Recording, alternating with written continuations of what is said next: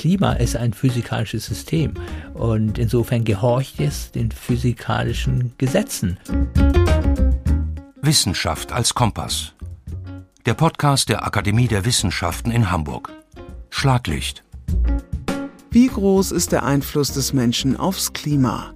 Diese Frage kann der Klimaforscher Prof. Dr. Mujib Latif sehr gut beantworten, denn zu seinen Forschungsgebieten gehört insbesondere das Feld anthropogene Einflüsse auf das Klima, also die Frage nach den menschlichen Einflüssen auf das Klimasystem. Auf diese Frage geben wir Ihnen in der ersten Schlaglichtfolge eine Antwort. Es sind Auszüge aus dem Gespräch mit unserem Akademiemitglied Mujib Latif für unseren neuen Podcast, den ich Ihnen natürlich sehr ans Herz lege. Neben der Gesprächsfassung bieten wir Ihnen immer ein kurzes Schlaglicht auf ein zentrales Thema der langen Podcastfassung. Mein Name ist Dagmar Penzlin. Ich bin Referentin für digitale Kommunikation an der Akademie der Wissenschaften in Hamburg. Hallo.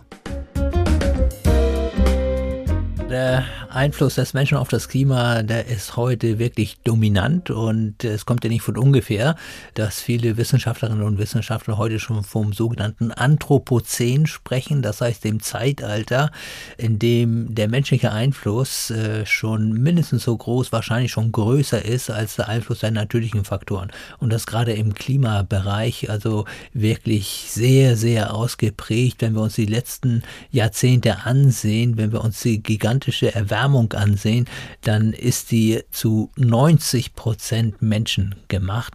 Natürliche Einflüsse scheiden praktisch aus. Die Menschheit verbrennt seit Mitte des 19. Jahrhunderts durch die Industrialisierung viel Öl, Kohle und Erdgas. Das verstärkt den natürlichen Treibhauseffekt. Durch ihn wird Wärmeenergie zur Erde zurückgestrahlt. Wir sind ja auf der Erde in der glücklichen Lage, dass wir so milde Temperaturen haben. Im Gegensatz zu unseren beiden Nachbarplaneten, also auf der Venus zum Beispiel herrschen Temperaturen von über 400 Grad. Das heißt, es ist nicht lebensfreundlich. Und der andere Nachbar, das ist der Mars und das ist der ewige Kühlschrank. Da herrschen Temperaturen von ungefähr minus minus 50 Grad. Nur bei uns sind die Temperaturen relativ milde und lebensfreundlich, wir liegen so im Bereich von plus 15 Grad im globalen Durchschnitt.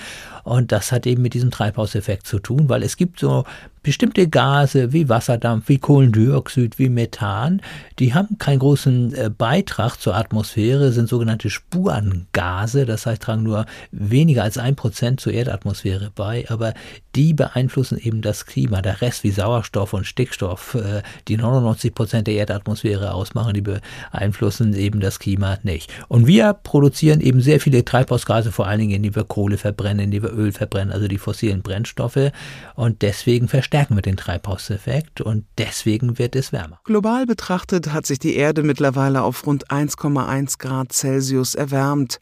Laut Pariser Klimaabkommen von 2015 sollte die Weltgemeinschaft den Temperaturanstieg bei 1,5 Grad Celsius möglichst gestoppt haben. Es drohen sonst Kipppunkte. Etwa wenn das Grönlandeis komplett abschmilzt, könnte der Meeresspiegel um sieben Meter steigen. Wenn Kipppunkte erreicht sind, kommt es zu unumkehrbaren Prozessen.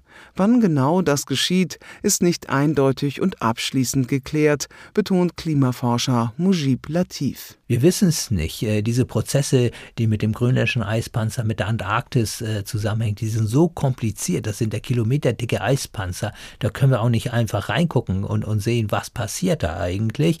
Und die große Gefahr ist eben, dass die äh, durch das Schmelzwasser, was ja nicht direkt ins Meer fließt, sondern erstmal in den Gletscher, dass solche Gletscher gewissermaßen auseinanderbrechen und dann riesige Bruchstücke ins Meer kommen. Und da hätte man eben in kurzer Zeit relativ starke Meeresspiegelanstiege.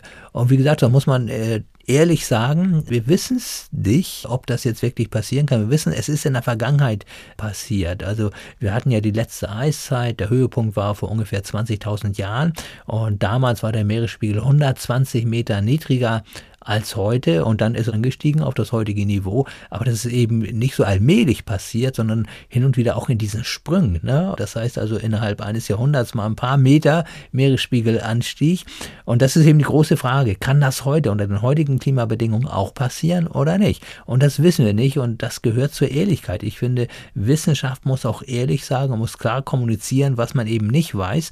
Aber wenn Sie mir das gestatten, ich finde gerade diese Unwissenheit ist ein guter Grund dafür, dafür, es nicht ausprobieren zu wollen, sondern es muss doch immer das Vorsorgeprinzip gelten. Wenn ich nicht genau weiß, was passiert, dann ist das doch kein Grund, dann einfach so weiterzumachen. Zumal feststeht, seit Beginn der Industrialisierung ist der CO2-Gehalt in der Atmosphäre um 50 Prozent angestiegen. Wie ist das zu beweisen, dass Industrialisierung und CO2-Anstieg zusammenhängen, also die Erderwärmung wirklich menschengemacht ist? Eine Frage, über die der Klimaphysiker Mujib Latif schon viel nachgedacht hat. Weil man könnte den unumstößenden Beweis nur erbringen mit einer Zeitmaschine. Das heißt, wir würden mit dieser Zeitmaschine zurückreisen in die vorindustrielle Zeit, dann würden die Weltentwicklung nochmal starten, ohne dass wir Menschen zum Beispiel Kohle verbrennen oder Öl verbrennen oder Benzin im Auto äh, verbrennen. Hätten wir eine zweite Weltentwicklung und mit dieser zweiten Weltentwicklung könnten wir dann tatsächlich absolut quantifizieren, ganz genau quantifizieren, welchen Einfluss der Mensch jetzt an der realen Temperaturentwicklung gehabt hat. Nun, ich weiß nicht, wie es Ihnen geht. Ich habe jedenfalls keine Zeitmaschine und deswegen kann ich dieses Experiment so nicht durchführen. Aber es gibt eine andere Möglichkeit, dieses Experiment durchzuführen und zwar mit Hilfe von Klimamodellen, weil das Klima ist ein physikalisches System und insofern gehorcht es den physikalischen Gesetzen und diese physikalischen Gesetze kann man in Form mathematischer Gleichungen formulieren, die kann man mit Hilfe eines Computers lösen und dann kann man genau das sozusagen im Labor Labor machen, äh, was ich gerade als Experiment mit der Zeitmaschine beschrieben habe. Und wenn man das macht, wenn man jetzt diese zweite Weltentwicklung simuliert wo jetzt nur Vulkane ausbrechen, wo die Sonne sich verändert, ja, dann sieht man einfach, dass man die Erwärmung nicht simulieren kann. Und nur wenn man den Faktor Mensch hinzunimmt. Das heißt, wenn man jetzt den Anstieg der Treibhausgase mit hinzunimmt, dann können wir tatsächlich diese massive Erwärmung der letzten Jahrzehnte simulieren. Der Faktor Mensch, der lässt sich auch chemisch nachweisen. Kommt das CO2 jetzt auch von uns? Das ist ja die entscheidende Frage.